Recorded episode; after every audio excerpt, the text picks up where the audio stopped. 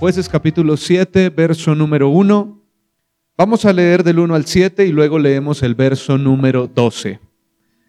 Dice la palabra del Señor, levantándose pues de mañana a Jerobal, el cual es Gedeón, y todo el pueblo que estaba con él, acamparon junto a la fuente de Arot. Y tenía el campamento de los madianitas al norte, más allá del collado de More en el valle. Y Jehová dijo a Gedeón, el pueblo que está contigo es mucho para que yo entregue a los madianitas en su mano, no sea que se alabe Israel contra mí diciendo, mi mano me ha salvado. Ahora pues, haz pregonar en oídos del pueblo diciendo, quien tema y se estremezca, madrugue y devuélvase desde el monte de Galaad. Y se devolvieron de los del pueblo veintidós mil y quedaron diez mil. Y Jehová dijo a Gedeón, aún es mucho pueblo, llévalos a las aguas y allí te los probaré.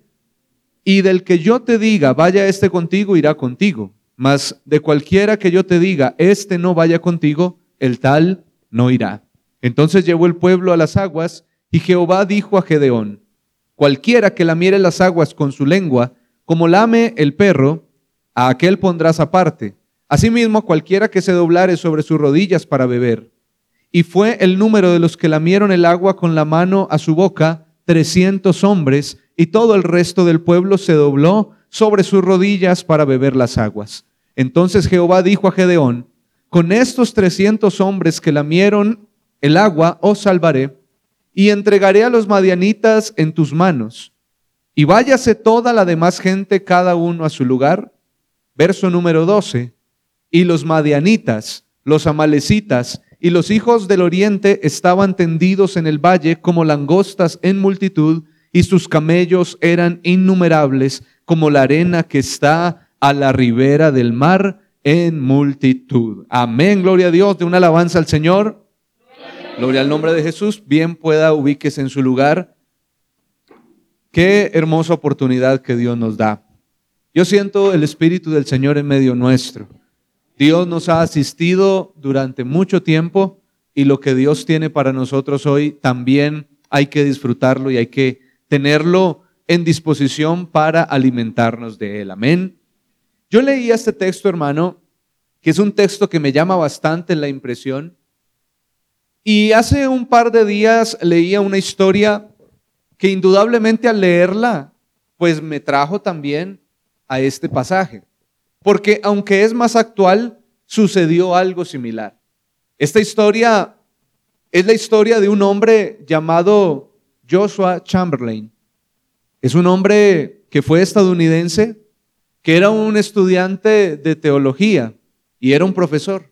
Nunca fue un soldado. Es más, no se capacitó para ello.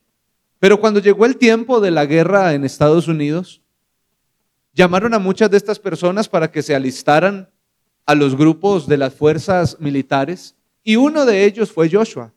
Cuando lo llamaron, indudablemente él respondió a ese deber y le fue también siendo un soldado que terminó siendo el coronel del vigésimo regimiento de esa ciudad, de la ciudad de Maine. En julio de 1863, Chamberlain tuvo que entonces enfrentar una de las batallas de esa guerra. Este hombre estaba ese día a cargo de 300 soldados. Solamente tenía 300 soldados, los cuales estaban enfrentándose a otro grupo llamado los confederados. Y lo más seguro era que esa batalla la iban a perder, porque el grupo que acompañaba a Chamberlain era apenas 300 hombres y el ejército de los confederados que estaba en esa ciudad a unos pocos metros era de más de 4.000 soldados. Así que había una gran diferencia entre los dos grupos de soldados.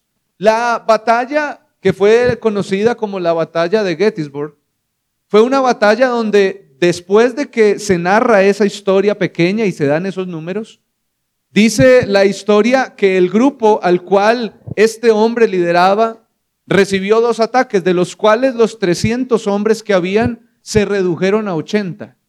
Es más, uno de los disparos impactó en el cuerpo de este hombre, con la gran eh, salvación, si se puede llamar así, que el disparo golpeó en su hebilla del pantalón. y lo tumbó, pero no fue capaz de matarlo. Él sobrevivió, se levantó de ese disparo. Pero ya no eran 300 contra 4000, sino ahora eran 80 contra 4000. Llega la noticia de uno de los que está allí con él y le dice, coronel, tengo que decirle algo. Sucede que no van a llegar refuerzos. La guerra se está librando en muchas batallas o en muchos lugares y no van a llegar refuerzos. Y la otra noticia, coronel, es que la munición que tienen nuestros soldados ya se redujo tanto que a duras penas cada uno tiene una munición. El panorama lo único que puede decir es que en la lógica humana, Chamberlain pudo haber dicho, nos retiramos, saquemos la banderita blanca, levantemos las manos y salgamos caminando para que no nos vayan a matar. Pero a diferencia de lo que la lógica humana pensaría, Aquel hombre se levanta sobre una de las fortalezas de piedra que había allí, mira a un niño, porque él tenía eh, sus vigilantes, ¿no? Y uno de sus vigilantes era un niño que él le había dicho que se subiera a un árbol y desde ese árbol el niño lograba ver el campamento enemigo y le hace una seña de cómo está el otro lugar y el niño le dice en señas que los de que están al otro lugar están dispuestos y están prestos para atacar. Pero este hombre se sube en aquella fortaleza y después de pensarlo no mucho, saca su espada, la levanta y hace un grito que se quedó escrito en la historia. Le dijo a toda su compañía, vamos a la carga. Y tan pronto lo dijo, salieron esos 80 hombres corriendo a enfrentarse contra el ejército que estaba en aquel lugar. Y dice la historia que aquella fue una de las victorias más estruendosas, porque lo que era una misión suicida terminó siendo la historia de un grupo de 80 hombres que redujeron a 4.000 en 5 minutos.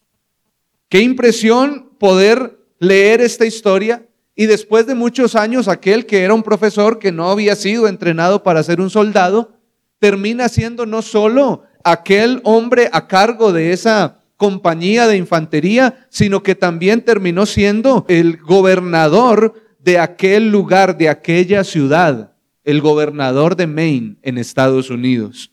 Luego de muchos años le hacen una entrevista a Joshua y le dicen, ¿qué fue lo que pasó ese día en esa guerra? Y le empezaron a entrevistar, él contó toda su anécdota, pero hubo algo que llamó la atención porque él dentro de lo que explicó, dijo, aquel día sentí la incapacidad de no hacer nada. Sabía que era posible que yo muriera, pero lo único que yo sabía es que si iba a morir, no iba a morir porque me dieran un esparo en la espalda mientras yo salía huyendo. Hasta ahí llega la historia de Joshua y esa batalla, que creo que no se hace muy lejana a la que usted y yo leímos ahora en la palabra. Un hombre que tiene un ejército de 32 mil y que el Señor dice es mucha gente para que salga a pelear. Unos están llenos de miedo y de 32 mil se reduce a 10 mil. Y luego el Señor dice sigue siendo mucha gente. Les pone una prueba y luego los 10 mil terminan en cuántos? En 300. Que van a enfrentar a un ejército que según dice los que han estado inmersos en el estudio de la palabra en, todas sus, eh, en todos sus espacios, que eran aproximadamente 135 mil hombres. Lo que dice el verso número 12 que leímos allí, donde decía que los madianitas y los amalecitas y los hijos del oriente estaban tendidos en el valle como langostas en multitud y sus camellos eran como innumerables como la arena que está a la ribera del mar en multitud. Así que también esa guerra que libra Gedeón es una guerra muy similar a la otra, solamente que con unos números un poco más grandes. Yo pensaba en esto, hermano, en estas historias que parecen a veces traídas de la ficción, pero que de ficción no tienen nada, en que Dios y las cosas que ocurren en Dios siempre parecen estar y ser al revés. Parece que los caminos de Dios fueran muy contrarios a la lógica del hombre y que las decisiones que toma Dios en cuanto a lo que Él hace fueran tan extrañas que no las lográramos comprender muchas veces. Es más, si hablamos en términos de lo que Dios puede pensar, ir con todo hacia adelante es dejar atrás lo que a nosotros nos hace sentir seguridad. ¿Sí escuchó lo que dije? En Dios ir adelante es dejar la seguridad. La seguridad no de Dios, la seguridad que para nosotros nos brinda a veces cierta tranquilidad. Es decir, dejar esa comodidad que a veces cuando la dejamos nos sentimos como indefensos, pero cuando yo dejo la comodidad, cuando yo dejo atrás esa seguridad humana que me hace sentir tan tranquilo y empiezo a experimentar en Dios otras cosas, estoy dando los primeros pasos para avanzar y para ganar y para llevarme la victoria. Mientras que en el mundo las victorias a veces están quedándote quieto ahí en la seguridad de tu casa y por eso la gente hoy en día compra cerrojos, eh, cerraduras inteligentes y paga seguros y bueno, por quisiera vivir dentro de un batallón para que viviera segura su vida y resguardados en Dios, salir de esos espacios es dar pasos hacia la victoria. Chamberlain ese día pudo haber dicho, yo más bien levanto las manos y salgo y, y me aseguro de que no me maten. Pero él decidió dar un paso diferente a lo que daría todo el mundo. Cuando usted va a la palabra encuentra que Jesús fue todo menos un hombre pasivo. El ministerio de Jesús no fue un ministerio pasivo, ralentizado, quieto, sino que usted ve que Jesús cada vez que entra en escena revoluciona el ambiente. Cada escena que usted lee en la palabra donde nuestro Señor aparece, algo ocurre extraño, algo diferente a lo cotidiano. Revoluciona tanto el ambiente que queda expuesto. Muchas veces Jesús fue expuesto. Y recuerde que la Biblia dice que aquellos hombres del tiempo, los saduceos, los fariseos, los herodianos, todos los que estaban allí, buscaban ocasión para matarle. Cualquiera de nosotros pudiera haber dicho, más bien escondámonos y trabajemos tras bambalinas para que no nos acaben. Pero Jesús, a Jesús le gustaba exponerse. A Jesús le gustaba romper la cotidianidad y es más, Jesús creaba controversia en medio del ambiente en que vivía. Por eso cuando Jesús aparecía por ahí en el ambiente, todo el mundo ya abría los ojos porque algo va a suceder. Y eso la palabra lo enseña. Mire, alguna vez Jesús dice Lucas capítulo 7 que iba una procesión fúnebre. ¿Cierto que sí? Recuerda, cuando murió el hijo de la viuda de Naín. Y va una procesión y llevan el féretro y va la carroza y va todo lo que es el protocolo de una marcha fúnebre, pero aparece Jesús en el camino y dice, ¿qué fue lo que pasó aquí? El muchacho murió. Ah, bueno, deténganse. Y lo que nadie hace por respeto, porque usted está aquí en la ciudad o en el pueblo y usted ve que va la, carroza fúnebre y antes los carros se hacen a un lado, todo el mundo da espacio, pero aquí la caravana que llevaba la muerte fue detenida por uno que tiene la vida y dijo, detente ahí. Lo que nadie hacía, parecía un irrespeto, pero para él no era un irrespeto, era hacer algo diferente. Y el que iba muerto, la razón de la caravana, se acabó la razón de la caravana porque el que iba muerto resucitó. Usted ve que Jesús en algún momento sale a hacer sus milagros y hacer sus sanidades y justamente quiere hacer sanidades el día de reposo. Y los judíos veneran más al día de reposo que lo que veneraban a Dios mismo. Se molestan porque Jesús está sanando a alguien un día que se supone que es el día de descanso. Pero Dios no tiene día para descansar, Él hace sus obras cuando Él quiere. Y entra, y aunque eso molesta a la gente, porque la gente ni le importaba que el otro hubiera quedado sano, ¿Por qué Jesús hace cosas el día de reposo? Porque Él es diferente. Jesús, usted lo ve que un día el mar está picado, como dicen aquí en Colombia, el mar está bravo, el mar está tensionado. Es más, las barcas o la barca que la Biblia menciona ahí está a punto de quebrarse, pero Jesús no esperó nada más que ese día tan agresivo para la salud humana para él salir y caminar sobre las aguas como quien camina sobre piso sólido. Y uno dice, oiga, primero camina sobre las aguas, que eso no lo hace nadie. Y segundo, escoge el día con el ambiente más pesado. Pero ahí estaba Jesús diciendo, no tengan miedo, yo soy. Alabanzas al nombre de Jesús. Un día sale a predicar y hay una cantidad de gente que se cree santa mirándolo a él y escuchándolo, pero él se da cuenta que hay un hombre de baja estatura subido en un árbol de sicómoro y dice, baja de ahí saqueo porque es necesario que yo esta noche qué? Pose en tu casa. Y usted sabe que era para un hombre entrar en la casa de un pecador, hacerse pecador como él mismo. Pero Jesús no teme lo que la gente diga, la gente lo mira, la gente murmura de él, la gente habla de él, pero el Señor revoluciona el ambiente donde entra porque él tiene un poder diferente. Él hace las cosas de manera diferente. Eso es lo que para el hombre no parece lógico. Porque usted hoy lee conmigo y, recordamos las historias bíblicas y decimos, claro, es que es el Señor. ¿Sabe por qué? Porque usted la está leyendo y después de muchos años logramos comprender lo que pasó ahí. Pero póngase usted en los zapatos de un hombre que vivía en la actualidad. Ver a otro haciendo cosas que parecen ilógicas y salidas del contexto normal del mundo. Como usted ser el niño que estaba en ese árbol diciéndole a aquel hombre, oiga, el ejército está allá y son muchos más que ustedes y van a atacar y ver a ese hombre que dice, pero yo voy a salir a defender lo mío. Estás loco. ¿Cómo vas a ir a poner allá la cara? Te van a matar, te van a acribillar. Pero le digo algo, Jesús para nosotros no solamente puede ser una figura de respeto y autoridad. Él es nuestro Dios, el único Dios, aquel a quien le entregamos la vida y nos llamamos cristianos porque estamos decididos a ser como Él. O yo no sé si usted espera otra cosa, pero yo espero ser cada día más como Él.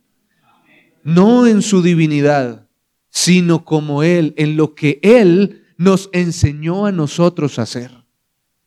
Juan lo dijo, yo cada día quiero menguar, que mengue este hombre. No que se muera lo que yo soy como un ser humano, no, sino que lo que yo soy como persona, mis actitudes, mis conductas, mi forma de ser cada día tiene que morir para darle paso a uno que tiene que crecer en mí, porque es necesario que Él crezca y que yo mengüe. Usted y yo, hermano, estamos llamados a vivir en la misma onda, en el mismo canal, en la misma sintonía de Dios a vivir en esos actos que nos muestra la palabra. Y nosotros estamos llamados, hermano, a romper también con los protocolos del mundo, a romper con la lógica que el mundo tiene. Usted pregúntele a alguien del mundo cómo se solucionan los problemas, ellos ya tienen una ruta. Un clavo saca otro clavo, hay que ahogar las penas, deja todo, renuncia y vete. Pero en Cristo las soluciones son diferentes. En Él la forma es diferente. Y nosotros debemos expresar en nuestra vida ese mismo deseo y esa misma pasión del Señor. Alabanzas al nombre de Jesús. Hay gente que se atreve a hacer cosas diferentes y el resto la ve como loca. O si no, piensen alguna vez en aquella mujer que no era de pronto de muchos, eh, a ver, ¿cómo decirlo? De una posición social tal vez muy alta, pero aquella mujer llega con ese perfume de alabastro y llega hasta donde está Jesús y en vez de coger ese perfume y bañarlo a él, o echárselo ella, o regarlo eh, eh, en muchas otras vasijas y repartirlo, ella decide inclinarse a los pies de Jesús y bañar los pies del Señor con un perfume que no valía cualquier peso. Traerlo a los pesos de hoy sería hablar de millones. Pero ella prefiere vertirlo en los pies del Señor. En un acto que el Señor entiende que ella entiende, pero que los que están ahí, incluyendo los discípulos de Jesús, se asombran. Y hay uno de ellos que dice, mejor hubiera sido venderlo. Qué desperdicio. Haber regado eso tan caro y tan delicioso que huele, regarlo ahí. Pero había una mujer que sabía lo que hacía y había un Dios poderoso allí que sabía lo que también estaba sucediendo. Como los discípulos cuando de repente aquella noche del mar turbio miran cómo hay un hombre parado allá en las aguas que dice, tranquilos, yo soy, no teman, pero que hay otro en la barca que es un humano igual a ellos que dice, Señor, si realmente eres tú, manda que yo vaya hasta donde tú estás. Te vas a lanzar. No solamente es el mar, es lo que hay en él. Te vas a morir. Pero él dice, si me dice que él es, yo voy hasta donde él está. Y hay uno que dice, yo entiendo lo que tú quieres, salta de la barca y camina. gente que quiere hacer cosas diferentes, siempre va a ser mirada con extrañez. El día que tú te quieras santificar, te van a mirar raro. El día que tú quieras hacer algo, te van a mirar diferente. Cuando tú tengas un problema y una batalla tan grande y no decidas renunciar, sino pelearla, muchos van a decir, deja de ser loco, que lo mejor es que tú salgas de ahí y renuncias a eso. Pero Jesús a nosotros nos enseña que es imposible que nosotros nos quedemos quietos. Escuche bien lo que le quiero decir, hermano, en esta mañana. Cuando usted está indeciso, usted realmente no es que no esté decidiendo. Ser indeciso es estar decidiendo, pero decidiendo mal. Es decir, si yo decido actuar, decido bien. Si no decido actuar, también estoy decidiendo. Solo que estoy decidiendo lo que no conviene. Cuando la palabra nos enseña que el que sabe hacer lo bueno y no lo hace le es contado por pecado, quiere decir que también no hacer nada es una acción. Si tú no haces nada, estás haciendo algo. ¿Qué? Nada. Estás siendo improductivo. Estás logrando un resultado de ello. Por eso, hermano, la iglesia del Señor, y yo espero que usted crea esto conmigo y que usted también lo reciba, la iglesia del Señor no fue creada para mantenerse al margen o para quedarse inactiva en medio de las situaciones. Dios nos llamó a levantarnos y a seguir el camino. No nos llamó a quedarnos quietos. Por eso cuando usted va a Hechos capítulo 1, verso 8, encuentra un versículo en el cual el Señor no solamente da una promesa, sino que el Señor aparte de dar una promesa, da una responsabilidad. ¿A cuánto les gusta que Dios les cumpla las promesas? Son como poquitos, porque si me preguntan a mí, yo digo, sí, amén. Qué lindo que Dios me prometa y me cumpla. Qué bueno. Qué rico que Dios nos bendiga. Pero qué bueno cuando Dios también te pide cosas. ¿A cuánto les gusta que Dios les pida cosas? Bendito el regalo, pero la responsabilidad dejémosla a un lado. Hermano, no se le olvide que es mejor dar que recibir. El Señor llama a su iglesia. Y la llama para que se mueva, para que sea activa, para que sea como Él, no importando si la persiguen, no importando si le ponen traba, no importando si causa un espectáculo, permítame decirlo así, no importando si tiene que detener la marcha que es para el mundo tan venerable.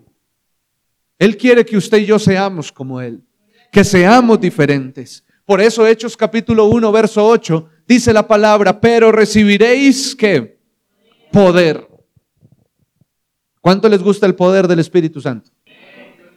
Pero recibiréis poder.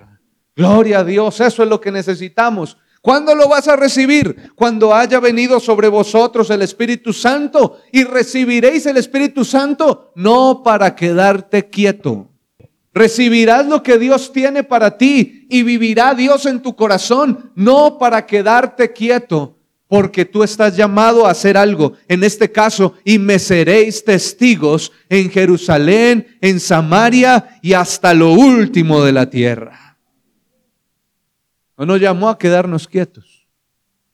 Por eso entonces entendemos que cuando nosotros recibimos esta naturaleza o esta cultura, permítame más bien hablar de nuestra cultura, nosotros recibimos una cultura que reza de la siguiente manera.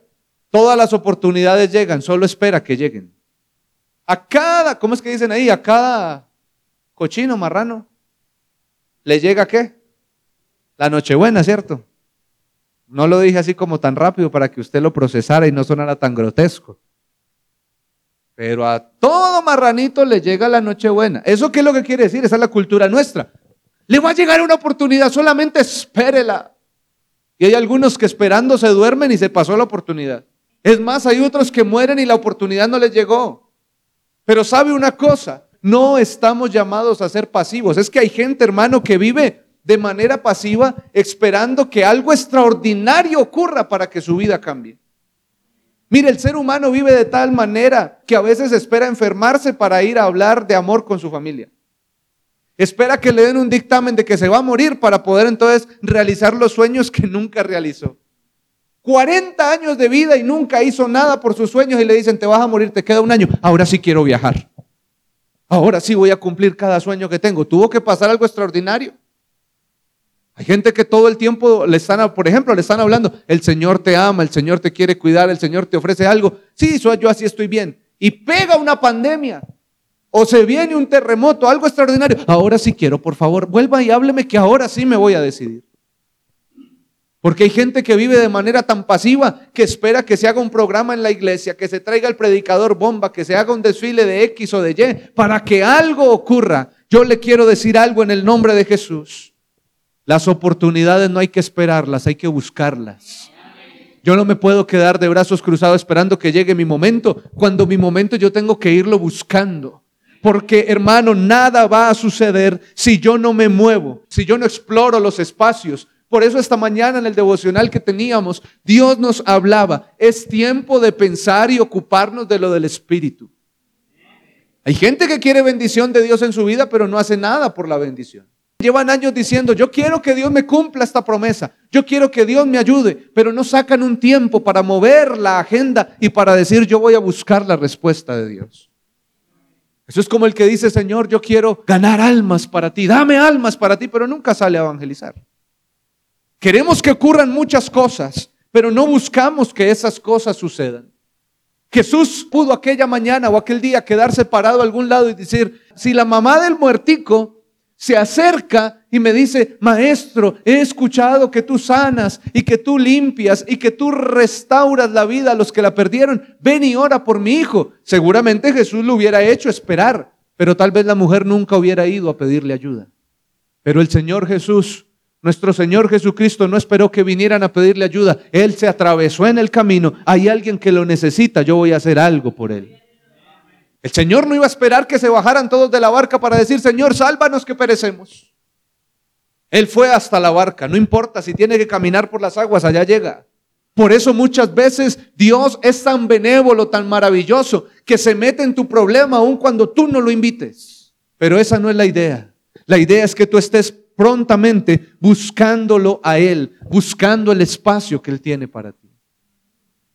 Empecé esta enseñanza hablando de un texto que nos lleva o nos invita a pensar en las batallas que nosotros vivimos. Porque es que la vida cristiana, hermano, no se mide en los momentos de pasividad. La vida cristiana pareciese que no fuera difícil de medirla mientras todas las cosas en mi vida están bien. ¿Sabe qué? Los soldados no se miden qué tan buenos soldados son mientras están en el cuartel o en una oficina. A ellos los reconocen y los condecoran y les admiran cuando ellos demuestran en el campo de la batalla lo que realmente ellos son.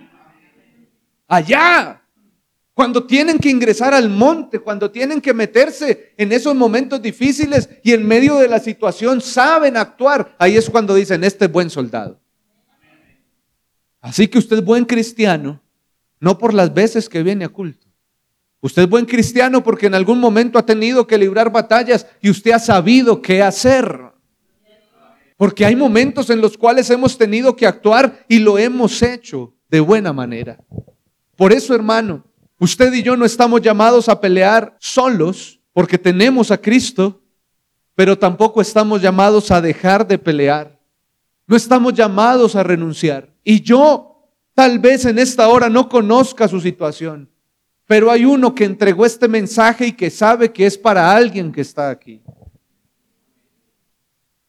Puede que yo, en el momento en que me arrodillé y le dije, Señor, dame una palabra para la iglesia en este día, o para quien la pueda escuchar más adelante. Puede que yo no pensé en usted, y de verdad no pensé en usted porque no sé lo que usted esté viviendo. Pero hay uno que en esta mañana quiere darle un aliciente. Es tiempo de hacer algo diferente. Es tiempo de pararse firme. Porque en las pruebas el creyente, permítame decir esto y darme a entender, en las pruebas el creyente tiene que tener un alto grado de terquedad. No que sea terco para escuchar el consejo, no.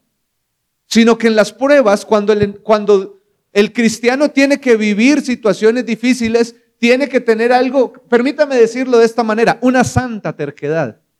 Esa terquedad que es la que no le gusta al enemigo. Esa terquedad que podemos traducirla en resistencia, en esfuerzo, en abnegación. Que cuando el enemigo viene y dice, renuncia, Y mientras tú miras afuera y ves que hay otros que libran batallas y renuncian fácil, haya una santa terquedad en ti que diga, yo aquí me quedo parado. Si me muero, me muero peleando, pero no me muero huyendo. Eso es lo que Dios quiere de ti. Por eso la Biblia dice, el que persevere hasta el fin, este será salvo. Y a veces perseverar es ser terco ante el pecado y las tentaciones. ¿Cuánta gente renuncia a diario? Mira hermano, yo escuchaba hace unos días, ahorita que murió la reina, ¿no? Porque recuerde que la reina y en su reinado y en su religión, ver las cosas o los temas como el divorcio era algo escandaloso. Es más, hasta hace pocos años, aquí en nuestra cultura, que alguien se divorciara era cosa tremenda. Pero ahora usted tiene un medio problema y le sacan de una vez la, la lista. Firme, los trámites se agilizaron, todo está más fácil, porque hoy el enemigo le está vendiendo a la gente la salida rápida. Levanta las manos, saca la bandera blanca y ríndete. Tienes un hijo con problemas, ve, llama a una fundación y llévalo para allá. Tienes un problema en tu trabajo, renuncia, que hay muchos más. No quieres vivir. Ahora no lo llamemos suicidio porque el suicidio suena muy fuerte. Llamémoslo eh, eh, una muerte asistida, consciente. Porque el mundo, conforme pasa el tiempo, estará ofreciendo la más rápida salida. No te cases, prueba antes de casar. Tienes una lucha con tus pasiones juveniles, todavía tienes deseos. Eres un muchacho, una joven, un adolescente que se empieza a, enfrentar a esos deseos de la carne que en todo mundo se despiertan. Eso no te cases. Casarse está muy lejos. Ten una relación así, nadie se va a enterar. Esa es la salida rápida. No pelees con eso. Entrégate, ríndete. Y puede que de pronto hayan otros que lo hayan hecho. Pero Dios te está llamando y te está hablando y te lo está diciendo. Si hay algo que Jesús jamás hizo, fue rendirse. Si hay algo que nuestro Señor jamás hizo, fue rendirse. Mire una cosa que a mí me llama la atención y yo lo he pensado y no me vaya a, tratar de pecador ni de débil, yo lo he pensado. Yo he dicho, si yo fuera, si yo hubiera sido el Señor Jesús, que hubiera tenido que ir hasta el Calvario por gente que ni me quiere y hacer todo lo que tengo que hacer y todo lo que tuve que hacer y morir como Él tuvo que morir y ser golpeado como Él tuvo que morir y que le escupieran y le abofetearan y morir por ese que lo escupió y lo abofeteó, olvídese. Yo a la mitad del camino uso lo que el Señor iba a usar, porque la Biblia dice que a una sola orden y estaban los ejércitos celestiales dispuestos a intervenir. Es más, no los hubiera necesitado. Simplemente bota la cruz y dice, sálvese quien pueda y se va. Ah, miren a ver cómo hace. No están ni siquiera recibiendo el regalo que les estoy dando, pero la Biblia dice, como oveja. Fue al matadero. No abrió su boca, aunque pudo haberla abierto. Cuando le decían, bájate y sálvate a mí mismo, esa era una tentación. Demuestre pues que si es Dios y aunque pudo haberlo demostrado, no abrió su boca. Él no se rindió, él no renunció, porque el Señor es Dios de oportunidades. Dios de buenos momentos. Él es Dios de victorias y en su registro no hay una sola pérdida. Usted y yo tenemos fracasos, pero Él no los tiene. Usted y yo nos resbalamos, pero Él no se resbala. Usted y yo nos dormimos, pero nunca dormirá ni se adormecerá el que guarda a su pueblo. Y esta batalla yo no la estoy peleando solo. Hay uno que va conmigo luchándola. Pero lo único que Él no me va a obligar a hacer es a mantenerme. Y tampoco me va a obligar a renunciar. Si tú renuncias, renuncias porque tú quisiste. Pero si tú te mantienes, Él ha prometido que estará contigo hasta el final. Mira hermano, toda prueba siempre trae una bendición detrás. No hay prueba que venga sin premio. El premio puede ser para tu vida espiritual. El premio puede ser para tu vida material. El premio puede ser para tu vida familiar, yo qué sé, pero premio siempre hay. Y puede que el premio no lo recibas aquí, pero hay uno que te lo tiene reservado allá. Pero que tiene premio, tiene premio. Alabe el nombre de Jesús. Tiene recompensa. Y generalmente, así de grande que es la recompensa, así de grande que es la prueba. ¿Por qué nos enredamos la vida pensando siempre de manera tan derrotista y tan, tan triste y, y, como siempre pensando en que vamos a perder. Si hermano, nuestras luchas ya están ganadas. Él ya dio la victoria. Es decir, usted no va a pelear para perder, usted va a pelear para vencer, porque Él dice en su palabra, Él venció y usted también va a vencer.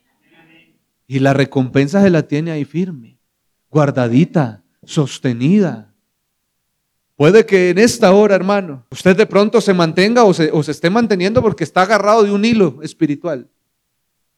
Hay alguien que pueda sentirse fuerte y gloria a Dios por eso. Pero si usted se siente fuerte, hermano, tenga cuidado porque puede que esté también a punto de resbalarse. Por más fuerte que se sienta, manténgase tomado de la cuerda del Señor. Pero puede que haya alguien que esté un poco así, menguadito. Yo le quiero decir algo. Los momentos adversos son los momentos en los cuales el creyente demuestra cuál es su fe, cuál es su llamado y quién es su Señor. Si tú renuncias, no solamente quedas mal tú, estás haciendo quedar mal al que te llamó a ti por soldado.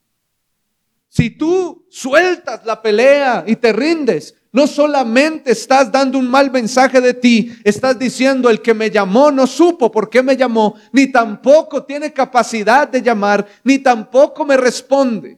Aunque eso sea mentira, eso es lo que tú estás dando a conocerle a los demás. Así que hermano, hoy la Biblia nos dice allí en Salmo 34, 5, y quédese con esta promesa, los que miraron a él fueron alumbrados y sus rostros jamás fueron avergonzados. Hoy puede que alguien te esté mirando, y lo digo en el temor del Señor, y te esté mirando y se esté riendo de ti, y tal vez esté diciendo, mire ese cristianito, es que cristiano, y mire cómo le va. Si fuera cristiano no le iría así. Ese es el Dios que usted tiene. Puede que hoy se estén riendo de ti, pero hay uno que nunca te va a dejar avergonzado. Nunca te va a soltar. Por eso el libro de los Hechos en el capítulo 11, usted conoce ¿De qué se refiere este capítulo? El museo de los héroes de la fe. Y habla de estos santos hombres que tuvieron situaciones difíciles, pero ¿sabe por qué los llaman héroes? Porque tuvieron la capacidad de hacer algo diferente cuando tenían que hacerlo. De Chamberlain hablan como un héroe, porque ese día hizo lo que nadie iba a hacer. De Gedeón se habla como un héroe, porque condujo un ejército en las condiciones más complejas y venció. Y usted va a Hebreos capítulo 11 y encuentra que hay un hombre viejo que el Señor llama y le dice, haz un arca porque va a caer un diluvio, cuando nunca había caído una gota de agua del cielo. Y la gente lo miraba, estás loco, estás salido de los cabellos, te va a ir mal. Pero hubo uno que ante la locura de lo que Dios hizo, Él no se amilanó. Si tengo que subir un poco de animales y mi familia porque nadie más quiere subirse, se hará así. Pero luego de que pasó la locura del diluvio, ya no era un loco, ya era un héroe. Por eso usted encuentra también en la palabra un hombre llamado Abraham, que el Señor lo llama y le dice, sal de tu tierra y de tu parentela. Pero es que aquí es donde me siento cómodo. Aquí, ¿Para qué me voy si aquí estoy bien? Sal de la tierra y de la parentela a la tierra que yo te mostraré. Pero sabe, no se la mostró en ese momento. Así que Abraham sale con sus cosas, pero no sabe ni para dónde va a ir pero es capaz de hacer algo diferente, porque seguramente si Dios hubiera llamado a otros, salga de su casa, déjelo todo y váyase, que yo le voy a dar algo especial, más de uno de nosotros hubiera dicho, no, Señor, espere, aquí está la comodidad, pero hubo uno que hizo algo diferente, salió, dio un paso hacia la locura, hacia la terquedad. Muchos le dirían, quédate, pero él dijo, no, yo voy para allá. Y luego cuando ya era un viejo, el Señor le dice, te voy a dar un hijo. Y aunque por allá en lo profundo se ríe y de pronto duda un poco, porque en la humanidad a veces caemos en ese error de a veces como que deslizar un poquito en nuestra fe, pero se mantiene, se sostiene. Y cuando el Señor le dice, sal y mira afuera, mira el cielo, esas estrellas, así como no las puedes contar, tu descendencia será igual. Y él le cree. Aunque tiene una mujer que es estéril y aunque él ya está viejito, pero hay uno que es capaz de moverse en la fe hacia Dios y creer, y ahora es llamado un héroe. Porque cuando su esposa era estéril y él era viejo y no tenían hijos, el Señor le dijo, te llamarás padre de multitudes. Porque a Dios le gusta hacer las cosas a veces al revés. Al revés para nosotros, pero para Él es el plan perfecto. Alabanzas a Jesús. Por eso usted ve que allí en el capítulo 11 de los Hebreos hay un Moisés que crece en la casa del faraón, en medio de los lujos, en medio de las cosas, pero dice Hebreos capítulo 11, él rehusó llamarse hijo de la hija del faraón, renunció a los privilegios para irse a apacentar ovejas en el desierto y que por allá en medio de una zarza ardiendo, una voz lo llamara y le dijera, vas a ir a liberar al pueblo que está cautivo. Y en medio de su tartamudez, y en medio de su forma, Señor, yo no sé qué hacer. Yo soy hombre de cortas palabras. Cantas, eh, digámoslo así, que excusas que le puso al Señor, pero el Señor decía, no importa quién eres tú, yo voy a ir contigo. Así que no importa si el faraón y el ejército egipcio es muy grande, si los que están fuera del arca son muchos, si la tierra que Dios te va a dar no te la ha mostrado, no te preocupes, Él irá contigo. Tú no debes renunciar. Porque el que establece propósitos los cumple. Hay formas de pelear las batallas. Y yo quiero nombrarle dos formas. Una forma de pelear las batallas es siendo pasivos. Quedémonos aquí hasta que vengan por nosotros. Vamos a quedar aquí hasta que vengan. Cuando ya me rompan la puerta, yo me defiendo. Quedémonos aquí a ver si se cansan y ellos son los que renuncian primero. Y hay gente que vive sus batallas en Dios así, quietos, luchando día a día. ¿Y cómo va, hermanos, ahí en la lucha? ¿Y cómo va? ¿Qué está haciendo usted? No, ahí esperando en Dios. Pero todo el tiempo no es una espera buena, es una espera pasiva, quieta. Esa espera que ya huele a formol. Esa espera que ya, ya huele esa muerte, ya el problema se lo está consumiendo, pero él sigue ahí, quieto.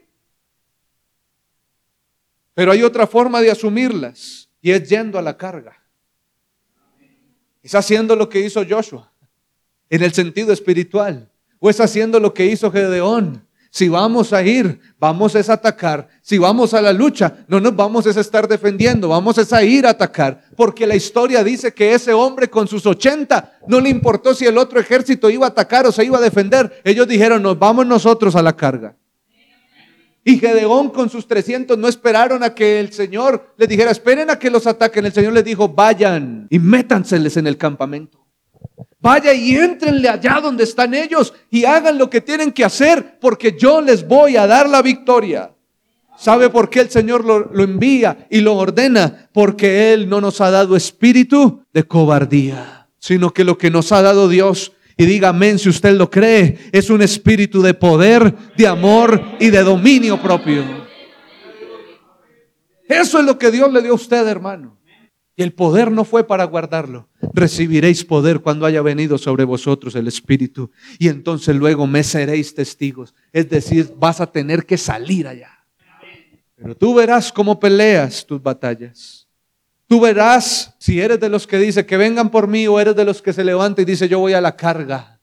Voy a la carga en Cristo, aunque mi seguridad me toque dejarla un poquito a un lado, aunque me toque moverme un poquito, aunque lo que a mí me hace sentir cómodo me toque dejarlo, pero voy a la carga.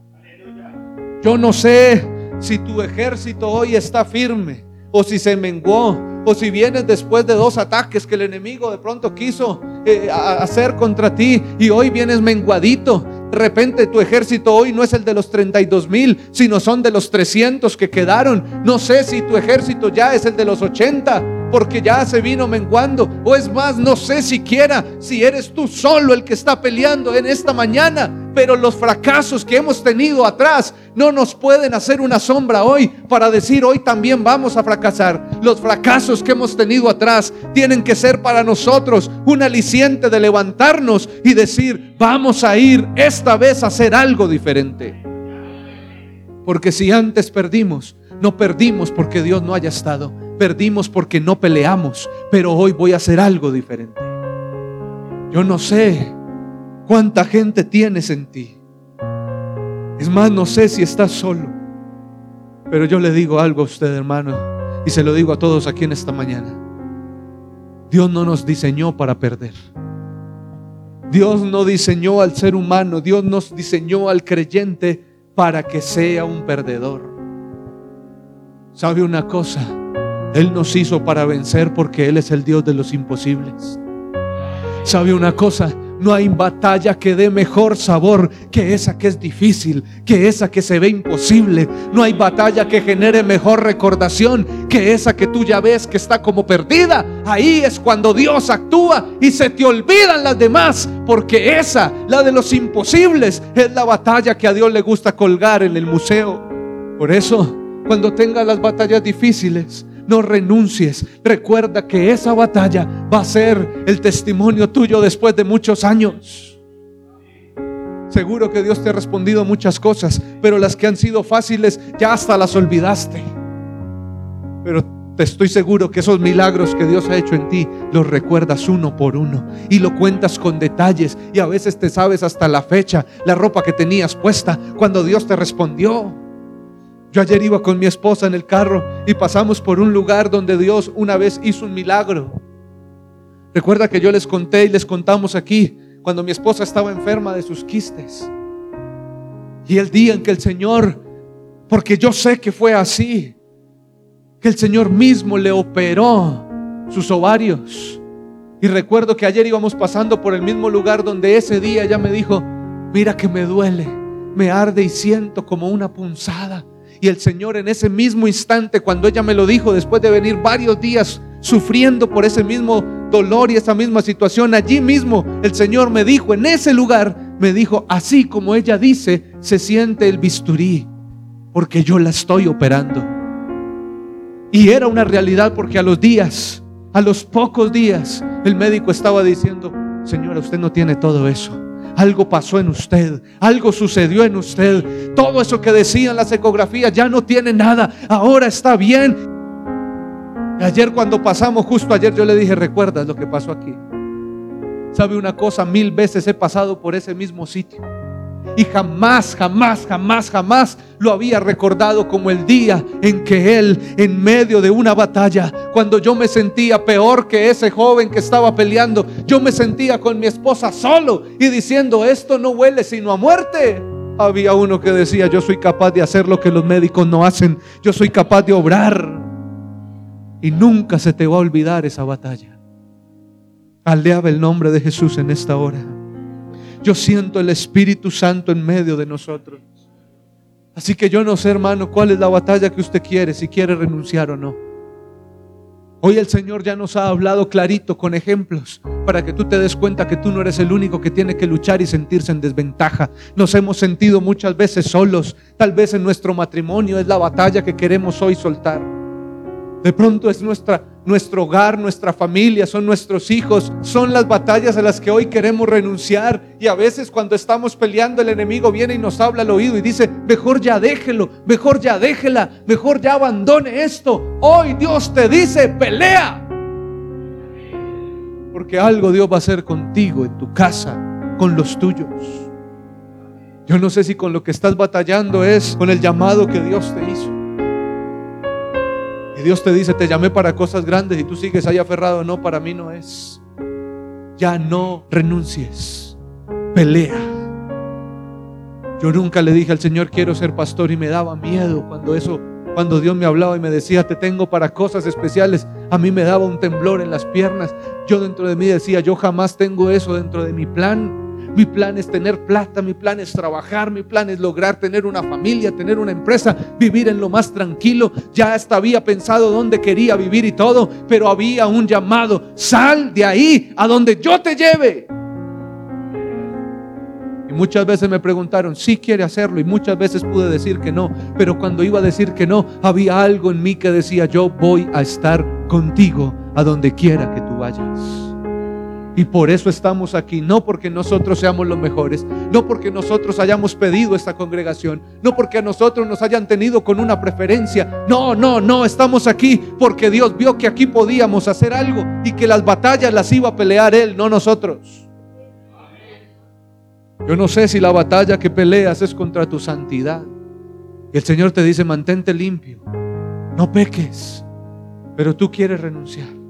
Señor, estoy a punto de renunciar, qué tentación más fuerte. Voy allá, va sacando la banderita así como por un lado, cedo ante la tentación. Y hay algo por allá en la voz que le dice, ya sal corriendo. Como la voz que le decía a José, no caigas con esa mujer, sal corriendo. Porque a veces correr no es sinónimo de cobardía. A veces correr es sinónimo de inteligencia. Porque José corrió, pero no dejó de pelear. José corrió para esquivar un ataque, pero estaba firme diciendo, los que tengan que venir van a encontrarse con uno que no sale corriendo de cobarde, sino que sabe enfrentar sus batallas. Yo no sé si haya alguien que en esta hora crea que ya la batalla la perdió. Tal vez usted diga, ya yo, yo perdí. Pero hermano, no, no, no, no hay pérdida hasta que usted no tenga, permítame decirlo, en esta alegoría de la muerte y, del, y de la muerte natural. Aquí no hay nada perdido hasta que usted no tenga los tres metros de tierra encima. Y es más, así los tuviera encima. Hay uno que fue capaz de sacar un muerto de cuatro días y decirle todavía, yo tengo mucho que hacer por ti. Yo no sé, hermano, si ya perdió la fe, pero es tiempo de que usted vaya a la carga. Ya no se quede más encerrado esperando.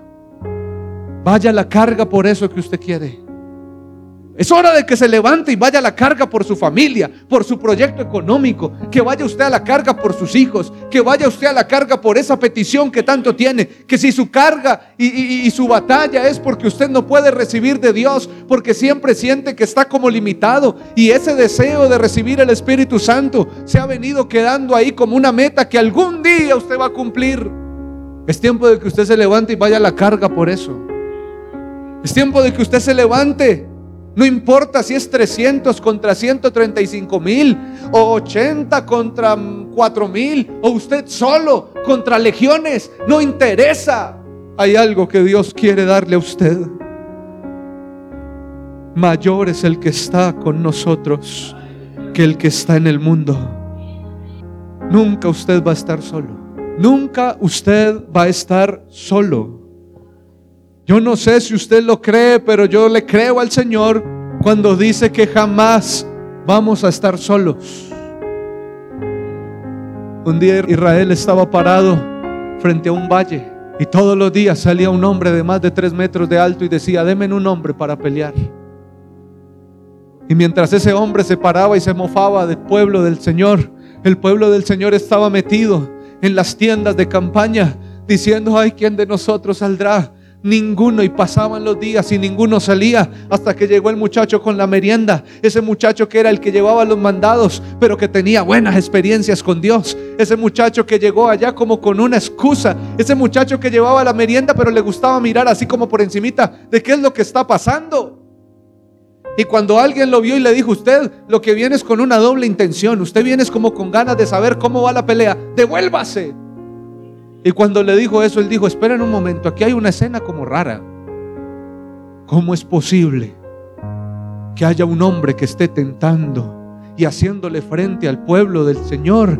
Y nosotros que tenemos al Señor de los ejércitos, el Dios de los escuadrones, estemos aquí. ¿Acaso quién es este incircunciso? Eso lo habla alguien que tiene confianza en su Dios. Él sabía que no eran las fuerzas de Él. Él no está reclamando, no dice, ¿quién es este para, para retarnos a nosotros que somos los mejores con las armas, que somos los mejores con las estrategias de guerra? Él dice, ¿quién es este para retar a los escuadrones del Dios vivo? ¿Quién es este incircunciso que cree que puede venir a hablarnos y a retarnos como cualquier otro? Hay que ir a pelear. Déjeme ir a pelear a mí. pero usted que va a pelear, usted es un muchacho. El mismo rey le dijo, tú eres un joven, no has sido un hombre de guerra. Y él dice, espere un momento.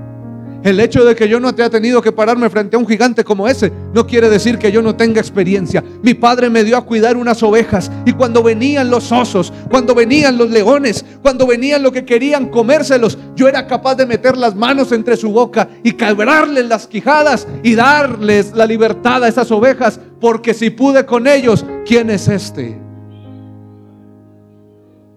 Si tú pudiste con esa batalla de hace años, ¿cuál es esta?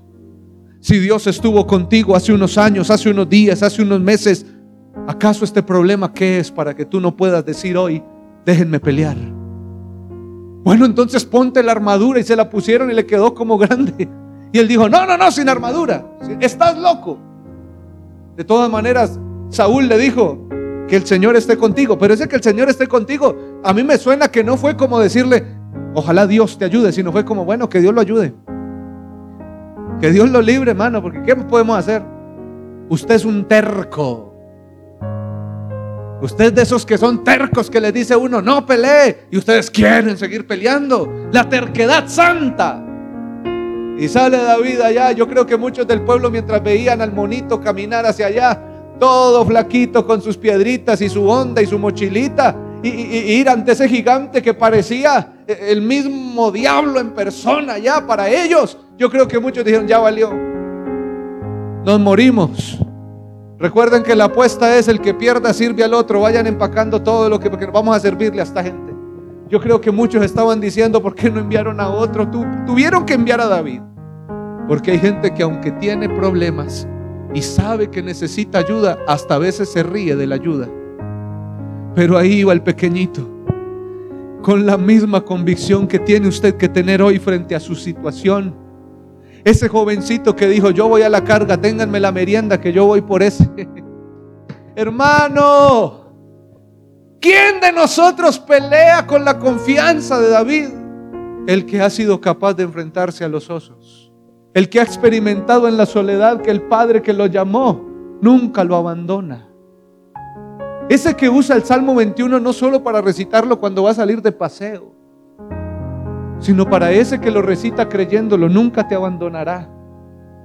En tu entrada y tu salida, de día y de noche, yo estaré contigo mientras tú duermes y el enemigo quiere hacer triquiñuelas. ¿Sabe por qué tú duermes tranquilo? Porque hay uno que no se duerme mientras te cuida a mí que me importa si el ambiente está lleno de pesadez. A mí que me interesa si mi casa está ubicada en la peor cuadra del mundo. A mí que me interesa si estoy viviendo al lado de gente que peca y que hace cosas terribles. Conmigo en mi casa vive el rey y no hay problema. Pero hoy necesitas salir de allá de las tiendas. Necesitas salir de las tiendas. Pero con un sentimiento en tu corazón. Yo voy a la carga porque Dios no me hizo ni me diseñó para perder. ¿Sabe por qué Dios no lo diseñó a usted para perder? Porque Romanos capítulo 8 lo dice. Porque en Él somos más que vencedores. Y un vencedor es el que gana una carrera es el que gana una batalla. Y cuando Dios te dice, tú eres más que vencedor, te está diciendo, puede que tengas muchas en el camino, pero cada una de esas las irás bajando y las irás chuleando, porque hay uno que te lleva de victoria en victoria, de victoria en victoria, de gloria en gloria, hasta que veas a tu Señor allá enfrente. Dios no te hizo a ti para perder, pero es tiempo de que tú subas la colina es tiempo de que no te asustes porque te quedaste con menos soldados. Es tiempo de que cojas las piedras y las pongas en tu mochila. Es tiempo de que salgas con tu onda en la mano. Es tiempo de que cojas el perfume de alabastro y lo tires a los pies. Es tiempo de que hagas algo diferente. Porque mientras sigas haciendo lo mismo, la historia no va a cambiar. Sal de allí y verás cómo Dios te entrega la bendición que Él tiene para ti. ¿Qué va a hacer usted por su carga hoy? ¿Qué va a hacer usted con su batalla? Porque Dios no le habla a usted porque sí. Usted verá si sigue aquí pensando como un derrotista. Si sigue esperando que al frente de la batalla le lancen y le lancen ataques mientras se ríen de usted. O usted es capaz de decir, yo voy a dar un paso diferente hoy. Yo no sé qué paso tenga que dar usted, si es orar más, si es santificarse más, si es ir y predicar más, si es ir y pararse frente a ese que quiere acusarlo y decirle, ya no me acusas más. Si es pararse frente a ese que te tiene estorbado y decirle, quítate que me eres estorbo y no me importa si no me vuelves a hablar, hoy te vas de mi vida. Pero yo siento que aquí hay un pueblo que ha tenido que librar batallas y no ha sido una, Yo alguna vez quise renunciar y no hace mucho, ante una prueba. Pero mientras estaba en la prueba había uno que me traía memoria todos los días. Mira las piedras que sacaste del Jordán. Si estuve en el Jordán, voy a estar aquí contigo. Si estuve cuando te enfermaste, voy a estar aquí contigo. Si estuve cuando no tuviste que comer, aquí voy a estar contigo. Si estuve contigo cuando te estaban señalando, ¿qué más hay? Una más, no tengo problema. Pero tú verás si hoy sales con la bandera de renuncia en alto, hoy sales con una cara y una posición diferente. Aunque mi padre y mi madre me dejaren con todo, el Señor me recogerá. Aunque me abandonen, hay uno que me abraza. Aunque, aunque hagan lo que quieran hacer conmigo, pueden venir contra mí con espada y jabalina. Y puede que mi casa solamente tenga unas piedras y nada más. Pero yo vengo en nombre de Jesús. Y esta batalla la peleo en su nombre. Porque sabe una cosa, el mundo te ve a ti pequeñito y te quiere hacer eh, eh, eh, el, último, pisarte para acabarte, destripar porque te ven pequeñito. Pero si abrieran los ojos del Espíritu, se darían cuenta que al lado tuyo está el más grande de todos y correrían. Resistid al diablo y el diablo huirá de vosotros. Yo quiero orar por alguien que tenga una batalla, que la esté librando. Para pedirle a Dios que le dé fuerzas. Para pedirle a Dios que le ayude a dar un paso diferente. ¿Sabe una cosa? Porque en Dios todo es tan al contrario, que las batallas no se ganan estando en posición de guardia, se ganan estando en posición de humillación. Hay luchas que no queremos pelear, pero nos toca. Hay batallas que no queremos asumir, pero nos toca.